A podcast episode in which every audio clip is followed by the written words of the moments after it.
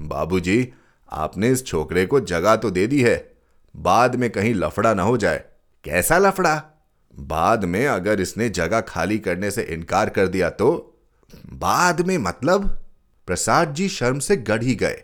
अपनी व्यग्रता में उन्हें याद ही नहीं रहा कि वे क्या कह रहे हैं। आप सुन रहे हैं कहानी जानी अनजानी पीयूष अग्रवाल के साथ। चलिए, आज की कहानी का सफ़र शुरू करते हैं।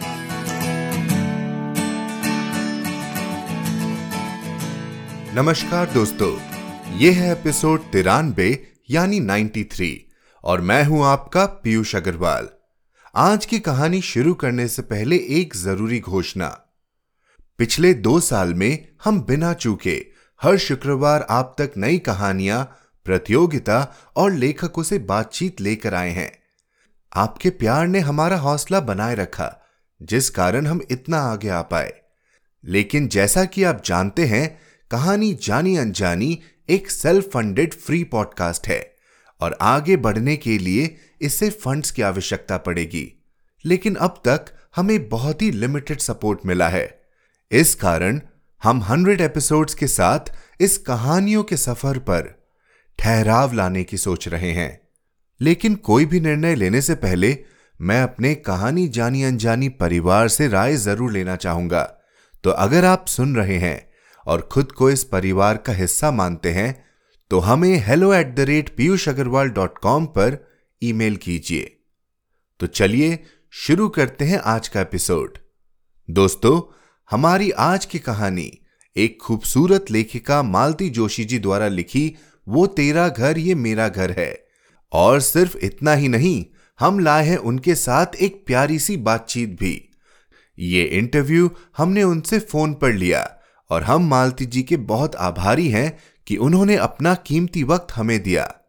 मालती जोशी एक हिंदी लेखिका हैं, जिन्हें 2018 में साहित्य तथा शिक्षा के क्षेत्र में उनके योगदानों के लिए पद्मश्री से सम्मानित किया गया।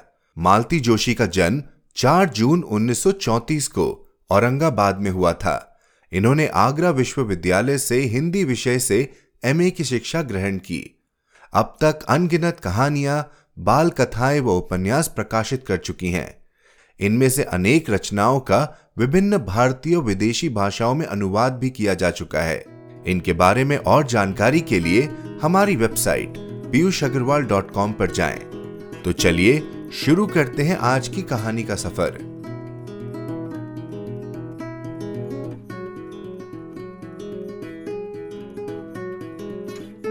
वो तेरा घर, ये मेरा घर, मालती जोशी।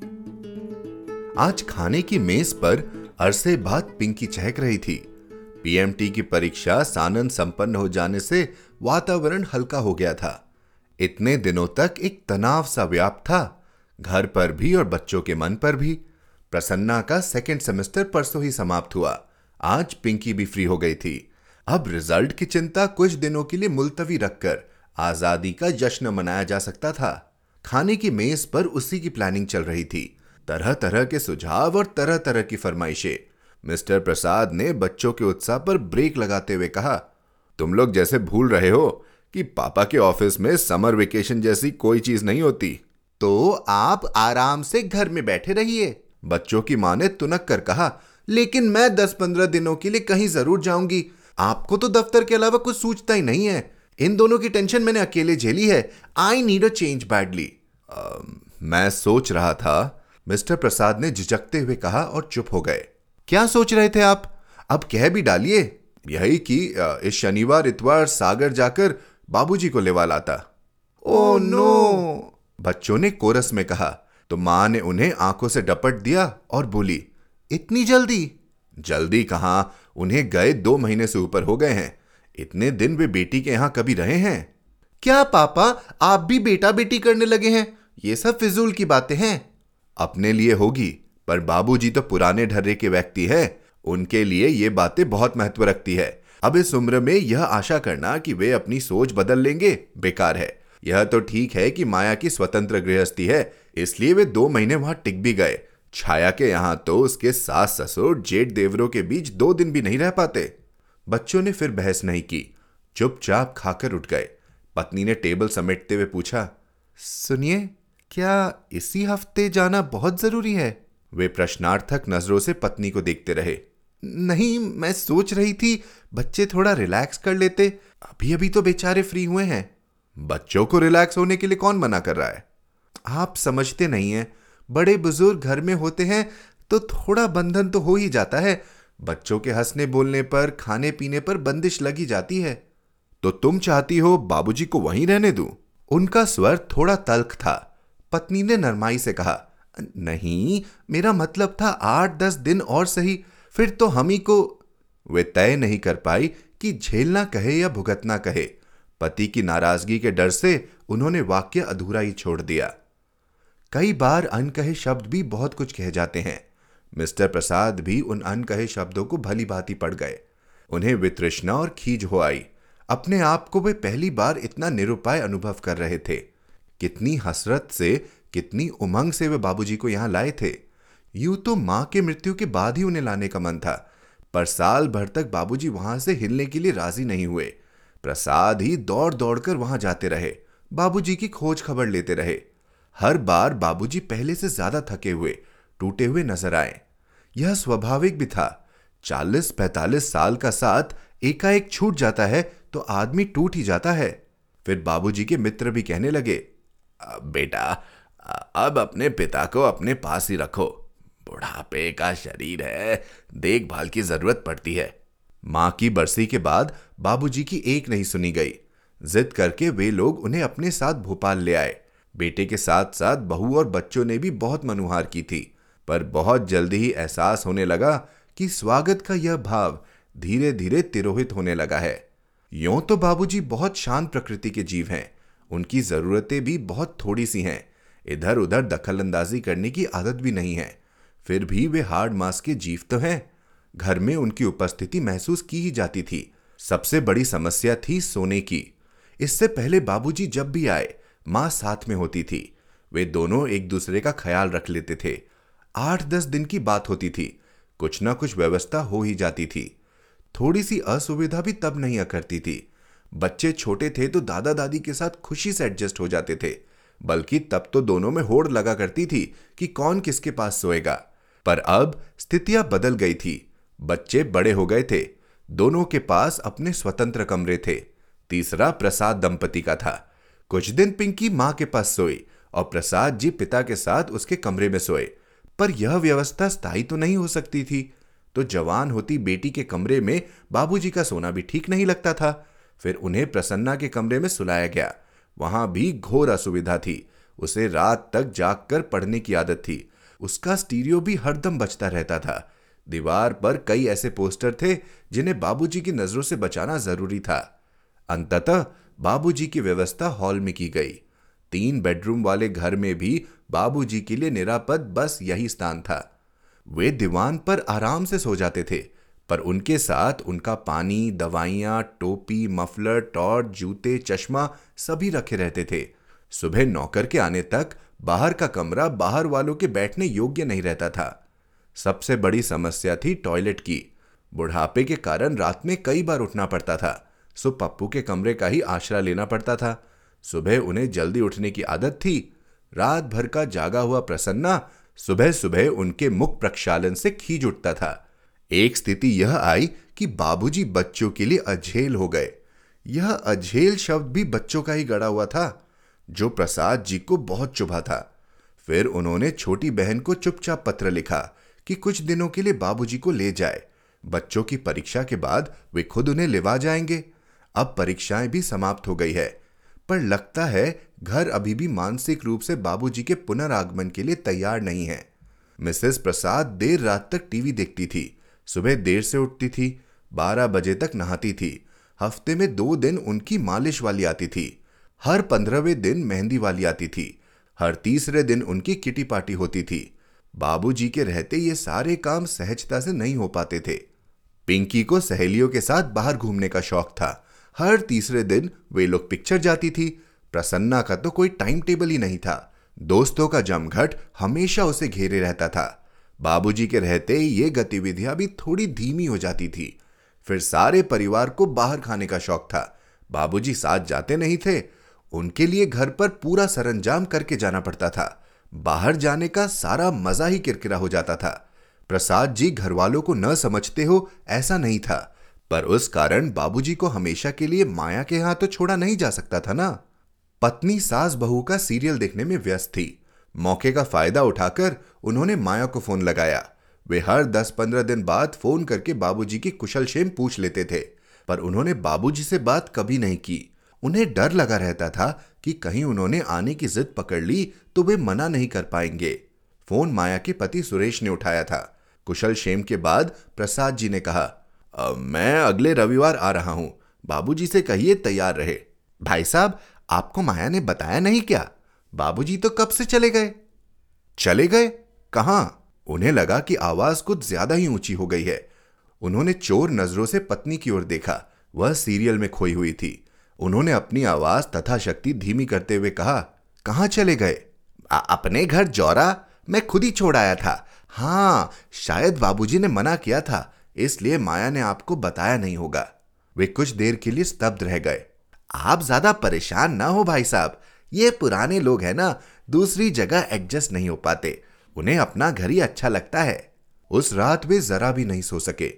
पता नहीं कैसे कैसे विचार आते रहे।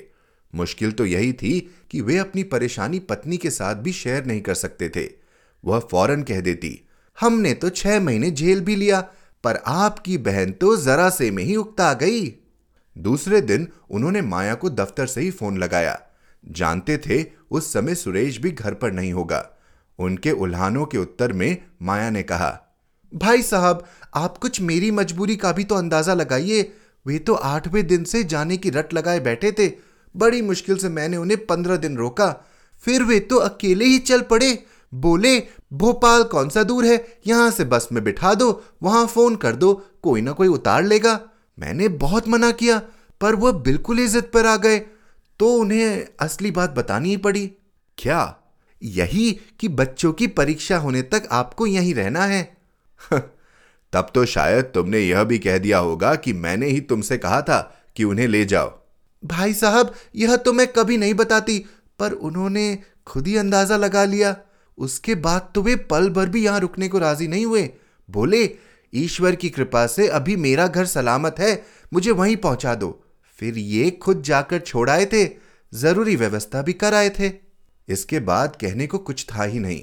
उन्होंने चुपचाप रिसीवर रख दिया और उस घड़ी को कोसते रहे जब उन्होंने बाबूजी को माया के साथ भेजा था। पूरे हफ़्ते वे गुमसुम बने रहे। फिर एक शाम मालवा एक्सप्रेस से चल ही पड़े।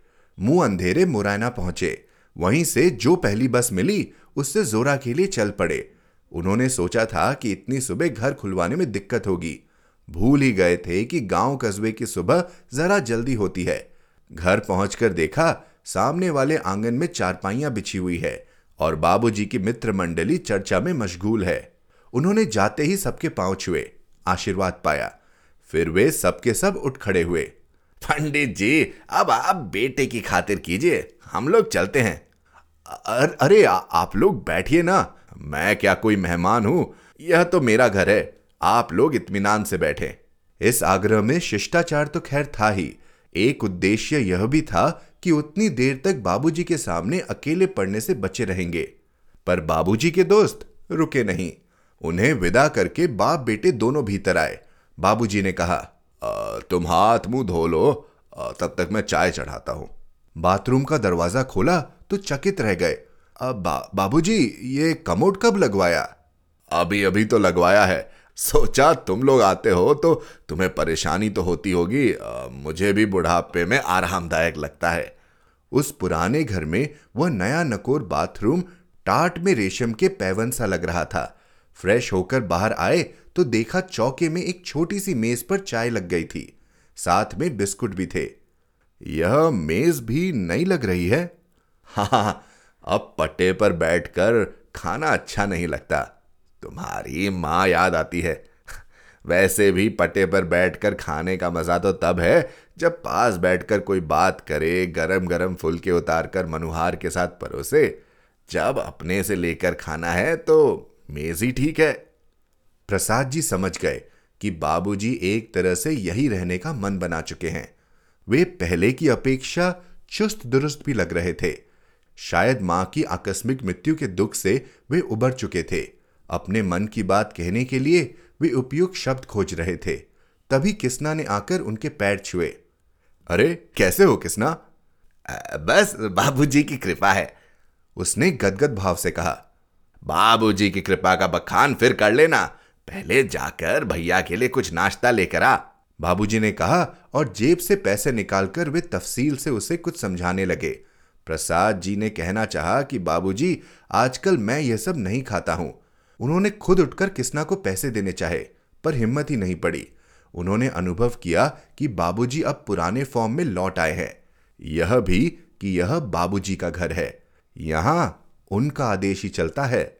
उन्होंने सोचा नाश्ता आने से पहले नहा लिया जाए। नहाने के बाद आँगन में बंधी रस्सी पर तौलिया फैलाते हुए उन्होंने देखा कि एक महिला ने उन्हें देखते ही लंबा सा घूंघट खींच लिया है। बाबूजी आँगन में कौन है? आ, किसना की बहू होगी? वे लोग अब यहीं रहने लगे हैं ना। यही मतलब? पीछे गाय वाली कोठरी खाली पड़ी थी ना उसे ठीक ठाक करा के दे दी है। बहू भी गाँव में पड़ी थी उसे भी ले आया है। वह मेरे लिए दो रोटियाँ डाल देती है चौका बासन, झाड़ू, बुहारी कर देती है। खिसना मेरी धोती फ़ीस देता है, सौदा सुलूफ ला देता है। काम भी हो जाता है और साथ भी। तुम लोगों को भी फ़िक्र नहीं रहेगी कि बाबूजी अकेले पड़े हैं। लेकिन आपको यहाँ अकेले रहने कौन देगा? मैं तो आपको ले जाने के लिए ही आया हूँ, मुझे लाने ले जाने की ज़रूरत नहीं है बेटा। मेरी जब मर्ज़ी होगी चलाऊँगा। पर जब तक मेरे हाथ पाँव चल रहे हैं, मुझे यहीं पड़े रहने दो। यहाँ मेरे दोस्त अहबाब है, नाते रिश्तेदार है पास पड़ोस है। दरवाजे पर खड़ा भी हो जाता हूँ तो दस लोग जयराम जी करके निकल जाते हैं। वहाँ तो समय काटे नहीं कटता। दिन भर छत की किस्से। तुम लोग अपने अपने काम में मशरूफ रहते हो। अब इस उम्र में मुझसे ज़्यादा पढ़ना लिखना भी नहीं होता। बाबूजी की बात एकदम सही थी। उसका कोई तर्क संगत उत्तर प्रसाद जी सोच रहे थे कि बाबूजी ने कहा, एक बात और है बेटा, तुम्हारी माँ तो नहीं रही, पर जब तक मैं हूँ, तब तक तो लड़कियों का पीहर बना रहे। कभी उनका मन हुआ तो आने को एक घर तो हो। क्या वे लोग मेरे घर नहीं आ सकते? उन्होंने कहना चाहा, पर अपनी बात का खोखलापन खुद ही उनकी जबान पर ताला लगा गया। उन्हें याद आया कि जब जब बहनों को बुलाना चाहा घर में समस्याओं का एक अंबार उठ खड़ा हुआ। बाबूजी अपनी रौ में कहे जा रहे थे माँ के पीछे बेचारी जब भी आई हैं खुद ही खटती रही हैं। अब यह किसना की बहू आ गई है तो थोड़ा हाथ बटा देगी कुछ तो सहारा हो जाएगा। प्रसाद जी ने विषयांतर करते हुए कहा बाबूजी, आपने इस छोकरे को जगह तो दे दी है बाद में कहीं लफड़ा ना हो जाए। कैसा लफड़ा? बाद में अगर इसने जगह खाली करने से इनकार कर दिया तो बाद में मतलब प्रसाद जी शर्म से गढ़ ही गए। अपनी व्यग्रता में उन्हें याद ही नहीं रहा कि वे क्या कह रहे हैं। बाबूजी ने लेकिन इसे बड़े सहज भाव से लिया। बोले, अरे, उसकी चिंता अभी से क्यों? बाद में तो किसी को यहाँ रहना नहीं है। मकान तो बेचना ही है। जो भी खरीदेगा, वही किसना से भी निपट लेगा।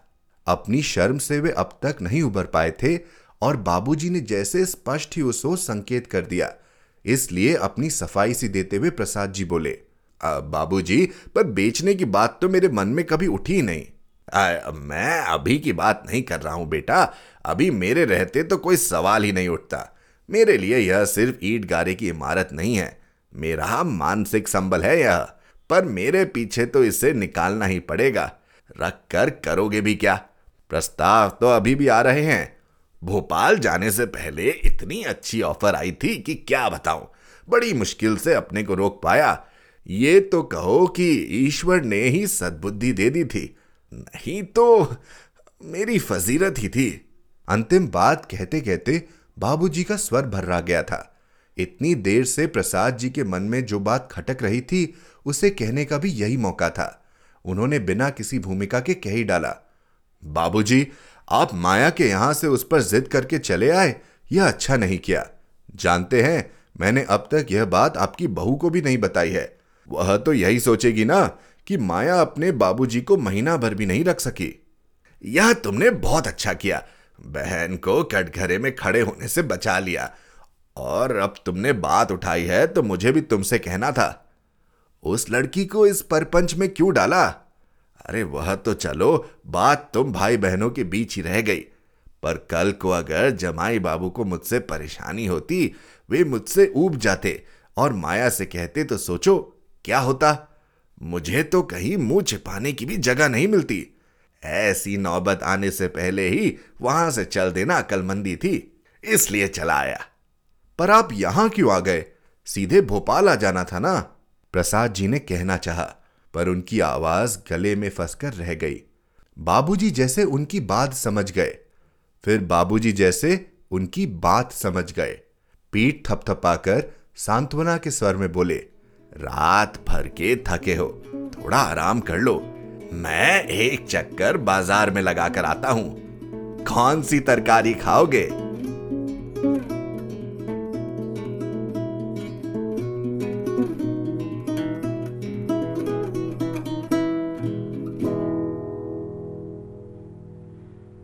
आप सभी का स्वागत है कहानी जानी अनजानी के एक और एपिसोड में। आपने जो अभी कहानी सुनी, वो थी मालती जोशी जी की लिखी हुई कहानी। कैसी लगी आपको ये कहानी? हमें ज़रूर लिखकर बताए, लेकिन उससे पहले आपके इंतज़ार को ख़त्म करते हैं, क्योंकि हमारे साथ आज जुड़ी हैं खुद मालती जी, जो इस कहानी पर हमारे साथ चर्चा करेंगी। मालती जी, आपका बहुत बहुत स्वागत है कहानी जानी अनजानी के इस एपिसोड में। नमस्कार। तो मालती जी, इस फ़ोन कॉल के लिए बहुत बहुत धन्यवाद, क्योंकि हम बहुत समय से चाहते थे कि हम आपको कहानी जानी अनजानी पर लाएँ, आपकी कहानी पढ़ें और साथ में आपसे ढेर सारी बातचीत भी करें। चलिए, मेरे लिए भी अच्छा है। ज़्यादा लोगों से जुड़ने का मौका मिलेगा। तो चलिए पहले कहानी से ही शुरू करते हैं। वो तेरा घर ये मेरा घर नाम से ही कहानी बड़ी पारिवारिक लगती ही है। जनरली मेरी कहानियाँ पारिवारिक ही हैं घरेलू। ऐसा भी मेरे बारे में कहा जाता है मध्यम वर्गीय परिवारों का दस्तावेज़। और मेरे ख्याल से आपको ये भी कहा जाता होगा कि आपकी कहानी पढ़ के लोगों को लगता है कि वो उस कहानी का या तो हिस्सा रह चुके या वो उनके आसपास ही गुजर रही है। हर एक तो यही कहता कि हमें लगा हमारे घर में हो रहा है। हमें लगा कि हमारे आसपास हो रहा है। यही घरेलूपन है जो मेरी सबसे बड़ी लोकप्रियता का कारण है और यही घरेलूपन है जो मुझे समीक्षकों से दूर रखता है। सुधा अरोरा जी हैं बहुत बड़ी लेखिका। उन्होंने मेरे बारे में लिखा है कि पाठकों में सबसे ज़्यादा लोकप्रिय और समीक्षाओं को द्वारा सबसे ज़्यादा उपेक्षित लिख चुका है। मुझे तो ये भी लगता है कि भाई यही आपकी खास बात है कि आपकी जो कहानियाँ है वो पाठकों में इतनी ज़्यादा लोकप्रिय हो जाती है। मेरे आसपास के जीवन को मैं रेखांकित करती जो मैं नहीं जानती। कई लोग लिखते हैं ना कि मालती जी इससे परे भी दुनिया है। अब जिन बातों के बारे में मेरा फ़र्स्ट हैंड नॉलेज नहीं है मैं क्यों तो मुझे कोई इंफिनिटी कॉम्प्लेक्स नहीं है जो मैं जानती हूँ उसी को मैं लिखती हूँ। और शायद यही बात है कि आपकी कहानियाँ इतनी असल और इतनी रिलेटेबल लगती है। हाँ क्योंकि आसपास सब जो कुछ है मेरा माहौल वही है मध्यम वर्गीय पारिवारिक वातावरण है। हम लोगों के परिवार संयुक्त परिवार रहे हैं। माँ बाप साथ रहते हैं तो भी आजकल संयुक्त परिवार हो जाता है। मेरे ख्याल से भविष्य में पति पत्नी साथ रहेंगे तो उसको भी संयुक्त कहेंगे कि वो भी आजकल कठिन नहीं हमारे घर में कितने लोग हैं, हमको पता ही नहीं चलता। कई लोगों को तो रिश्ते भी पता नहीं होते थे। बिल्कुल। मैं खुद एक जॉइंट फैमिली में पला बड़ा हो तो मैं समझता हूँ आप क्या कह रही है। बिल्कुल भली बात ही। और यहीं पर मेरे ख्याल से आपकी ये जो कहानी और भी ज़्यादा खास हो जाती है, वो तेरा घर, ये मेरा घर, क्योंकि ये इसी तरह के एक परिवार की कहानी है, जहाँ पे सब अपने अपने दुनिया में अपने अपने छोटे छोटे परिवारों के साथ रहते हैं, लेकिन शायद मन में कहीं चाहते हैं कि सब साथ रहे। पहले तो माता पिता तो घर के अंग हुआ करते थे लेकिन अब वो भी एक अलग आइडेंटिटी है उनको लाना है तो एक समस्याओं का पहाड़ वही इस कहानी हम्म। का मेरा दिल था कि उनको कहाँ एडजस्ट करें। पहले ऐसा कभी मन में नहीं आता था कितने लोग घर में रहते थे कैसे रहते थे। मेहमान भी आ जाते थे और कोई बता करके भी नहीं आता था मेहमान। मेरे ख्याल से मालती जी इसका एक कारण इसका एक कारण ये भी कह सकते हैं कि आजकल क्योंकि मोबाइल इतनी ज़्यादा प्रचलित हो गई है और लोग अपने आसपास के लोगों से ज़्यादा वो वर्चुअल वर्ल्ड वो मोबाइल पे लोगों को लोगों के साथ रहना ज़्यादा पसंद करते हैं शायद इसलिए भी और एकल परिवार हो गए हैं देखिए तो वो हम्म। शेयर करना साझा करना या इनकन्वीनियंस हम्म। भी झेल लेना वो होता ही। नहीं तो आपको इस कहानी की प्रेरणा कहाँ से मिली? क्योंकि इस कहानी में जैसा आप कह रहे हैं सबकी अपनी एक आइडेंटिटी है। पिताजी भी अपनी जगह चाहते हैं अपने तरीके से रहना चाहते हैं। बेटा जो है वो भी अपने परिवार की सहूलियत चाहता है बट पिताजी को भी साथ रखना चाहता है। सबसे ज़्यादा मुसीबत होती है बेटे की। जनों से भी जुड़ा रहना चाहता है परिवार को भी खुश रखना चाहता है। तो उसको हम्म। बड़ा कठिन हो जाता है दोनों में बैलेंस करना। और उसको ये अनुभव है कि माँ नहीं रही तो पापा अकेले रह गए। लेकिन हम्म। क्योंकि उनके आने से बहुत भूचाल जैसा आ जाता है वो जो एक हम्म। स्वतंत्रता थी वो खत्म हो जाती है पहनने ओढ़ने की खाने पीने की बड़ा आदमी कोई घर में है तो थोड़ा सोच विचार थोड़ी बंदिश हो जाती है। और उन बंदिशों की अब आदत नहीं रही। तो ये कहानी आपने लिखी कब थी मालती जी? मेरे ख्याल से बीस साल तो हो ही गए हैं। बीस साल। और आज भी ये कहानी मतलब लगती है कि आज ही आपने बैठ के लिखी है क्योंकि ये कहानी इतनी सच है। परिवेश भले ही बदल जाए तो फिर विषय तो शाश्वत ही है। हम्म। मुझे इस कहानी में आपकी इस कहानी में एक खास बात जो बहुत लगी कि आपने लगभग सबकी ही मनोवृत्ति सबके ही पक्ष से आपने बात की है। चाहे वो बच्चे हो चाहे वो बीवी हो चाहे वो पिताजी हो चाहे वो बहन हो आपके आपने सभी का पक्ष दिखाया है। तो वही वही जो उलझन है ना वो उलझन बहुत जैसे आपने कहा बेटे के ही उलझन यहाँ पे सबसे ज़्यादा उभर के आती है। वो उलझन बहुत ही रिलेटेबल है वो उलझन सबके मन में आती है। और मेरे ख्याल से अंत में जो उपाय निकलता है कि भाई पिताजी अपने घर में ही रहना चाहते हैं वहीं रहना चाहते हैं और बेटा चाह कर भी घर नहीं ले जा सकता। पूरे टाइम संकोच में आदमी बैठा रहे उससे अच्छा अपने घर में आराम से रहो है हाँ। आपकी ये कहानी पढ़ के मुझे एक और कहानी याद आ गई जो हमने हमारे पॉडकास्ट पे काफ़ी समय पहले पढ़ी थी और आपने भी पढ़ी होगी शायद। अ, वो कहानी है वापसी उषा प्रियमवदा जी की लिखी हुई। जिसमें वो रिटायर होकर पिताजी घर लौटते हैं और फिर अ, उनके लिए खुद ही के लिए जगह नहीं पाते हैं तो वापस अपने जहाँ से आए थे वहीं लौट जाते हैं। वही है घूम फिर कर मेरे ख्याल से सारी बातें एक ही छोटे सी बात पे आ जाती है कि कितना आप एडजस्ट करना चाहते हैं अपने ही परिवार वालों के लिए। तो मालती जी आप कहानी बहुत समय से लिख रही हैं ये कहानी भी बीस साल पुरानी है। तो कहानी लिखने की शुरुआत कैसे हुई आपकी? आपने कहानियों में कदम कैसे रखा? बहुत पहले से लिख रही हूँ अब उसका कोई ओरिजिन नहीं बता सकती मैं। पहले मैं कविताएँ बहुत लिखती थी गीतकार के रूप में हम्म। प्रसिद्ध थी। मालवा की मीरा वगैरह कहा जाता था मुझे। और उस समय थोड़ी बहुत कहानियाँ लिखी फिर वो बीच का एक ऐसा दस साल का एक पीरियड जिसे मैं आकार पर थी। कुछ भी नहीं जम रहा था तो कविता खत्म हो गई थी और कविता में में कहानी शुरू नहीं हो रही थी। फिर मैंने बच्चों के लिए लिखना शुरू किया पराग नामक पत्रिका थी तब बहुत। उसमें मैंने बहुत लिखा बच्चों के लिए।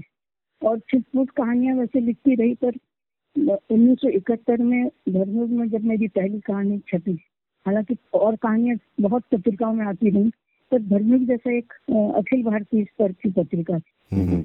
हाँ तो उसके बाद एक दिन मतलब एक अखिल भारतीय मंच मिल गया साप्ताहिक हिंदुस्तान और धर्मयुग। इन दो में कहानी के छपने का मतलब था कि आप पूरे हिंदुस्तान में पढ़े जा रहे हैं। और उन पत्रिकाओं में जब कहानियाँ छपने लगी तो प्रकाशक अपने आप प्रस्ताव भेजने लगे। तो मैं बड़े अभिमान के साथ कहती हूँ कि मैंने आज तक किसी संपादक का दफ्तर नहीं देखा किसी प्रकाशक की सीढ़ियाँ नहीं पड़ी और आप हिंदी के साथ साथ मराठी में भी लिखती हैं उसका शुरुआत कैसे हुआ? मराठी मेरी मातृभाषा है। अच्छा। तो बहुत लेट हम्म। शुरू किया मैंने और वो भी क्या अपनी हिंदी की जो अच्छी कहानियाँ हैं चर्चित उनका मैं अनुवाद करती हूँ। तो मेरी पहली किताब मराठी में पाषाण के नाम से प्रसिद्ध हुई जिसे महाराष्ट्र राज्य शासन का पुरस्कार मिला। तब तक तो हिंदी वालों को पता ही नहीं था कि मैं मराठी हूँ। बहुत ही खूब मराठी में मेरी तेरह किताबें हैं और हिंदी में चालीस। अच्छा और आजकल भी आप कुछ लिख रही हैं? हाँ जी हाँ बिल्कुल लिख रही हूँ। कहानी लिखती हूँ। कविताएँ तो अभी नहीं लिख पा रही हूँ बस हम्म, कहानियाँ ही लिख रही हूँ लेकिन वो क्या मेरा वन ट्रैक माइंड है। हम्म, मतलब एक चीज़ पर एक समय में एक और क्योंकि मैं हाथ से लिखती हूँ और अब उतना because I am running eighty eight आपको बताऊँ।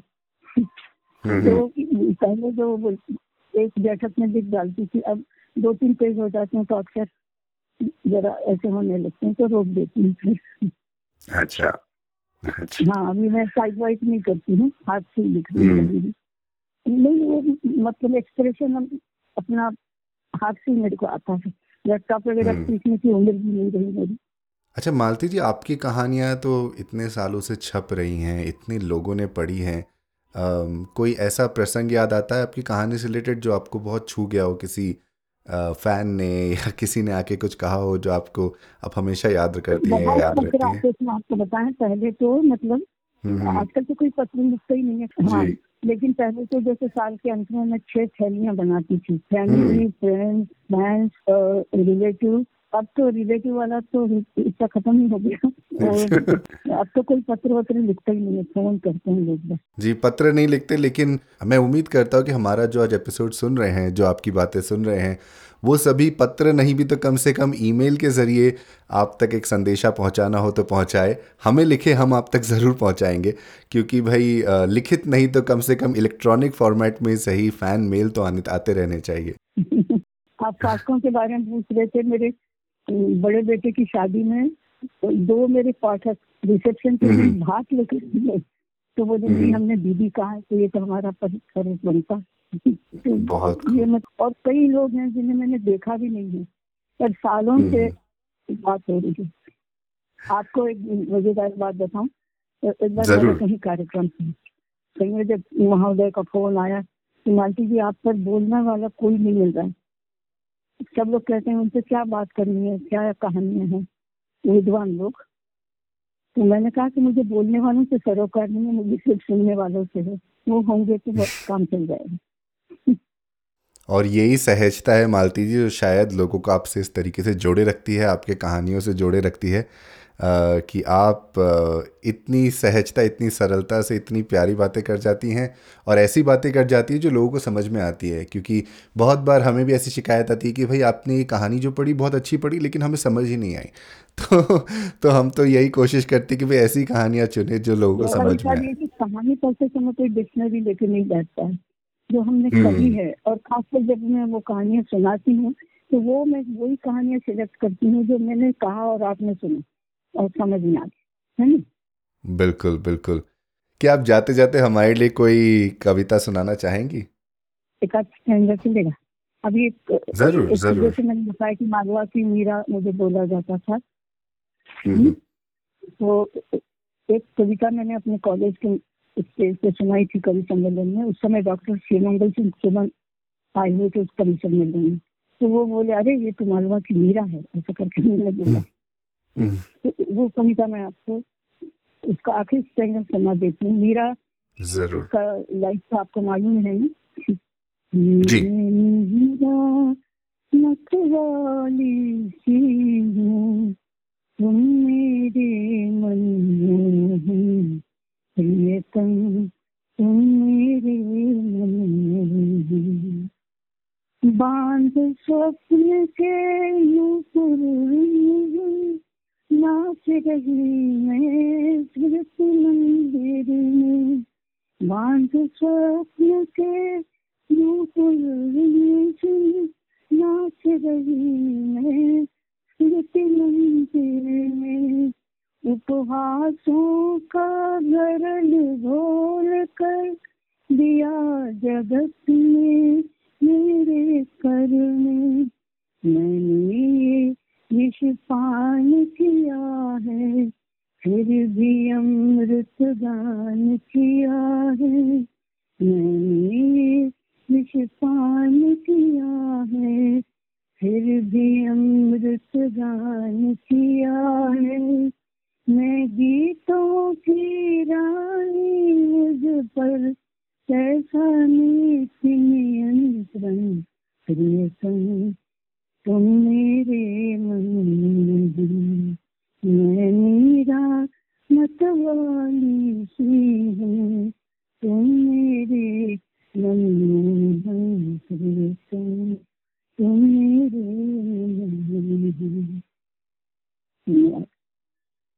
बहुत ही खूबसूरत, बहुत ही खूबसूरत मालती जी, बहुत बहुत धन्यवाद। मैंने आपको यूँ ही पूछ लिया और आपने हमारे ख्वाहिश की तामील की, इसके लिए बहुत बहुत शुक्रिया। और इसी के साथ मालती जी बहुत बहुत शुक्रिया मैं करना चाहूँगा कि आप हमारे लिए समय निकाली आज जुड़ी और सभी सुनने वालों के लिए इतनी प्यार भरी बातें आपने की। आपका भी धन्यवाद। हम्म, तो दोस्तों कैसी लगी आपको आज की कहानी और मालती जी के साथ हमारी बातचीत? हमें ज़रूर बताएँ hello at the rate Piyush Agarwal dot com पर। और हाँ अगर मालती जी के लिए कोई पैगाम हो तो हमें ज़रूर लिखिए। उन्हें सीधे संपर्क करने के लिए हमारी website Piyush Agarwal dot com पर जाएँ। जैसे कि मैंने पहले कहा, कहानी जानी अनजानी का ये सीज़न अपने आखिरी पड़ाव में है। हम एक सेल्फ फंडेड पॉडकास्ट है और आगे बढ़ने के लिए हमें आपके सपोर्ट की ज़रूरत है। आप अपने योगदान से हमें सपोर्ट कर सकते हैं, चाहे वो पाँच सौ रुपए हो या पचास डॉलर। आपके छोटे से छोटे योगदान से भी हमें आगे बढ़ते रहने की शक्ति मिलेगी। सभी सपोर्टर्स का नाम हमारी वेबसाइट पर डिस्प्ले किया जाएगा। सपोर्ट कैसे करना है, इसकी जानकारी के लिए पीयूष अग्रवाल डॉट कॉम पर सपोर्ट द शो लिंक पर क्लिक करें। आप जिस भी ऐप पर यह पॉडकास्ट सुन रहे हैं, हमें सब्सक्राइब या फॉलो करना ना भूलें। हर शुक्रवार आप तक नई कहानियाँ लाने का श्रेय मैं अपनी टीम को देना चाहूँगा। आज के एपिसोड की प्रोड्यूसर हैं देवांशी बत्रा। आप सुन रहे थे कहानी जानी अनजानी, पीयूष अग्रवाल के साथ, जो कि इंडी पॉडकास्टर की एक पेशकश है। तो हम आपसे मिलते रहेंगे हर शुक्रवार। तब तक के लिए अपना ध्यान रखिए, स्वस्थ रहिए और मुस्कुराते रहिए।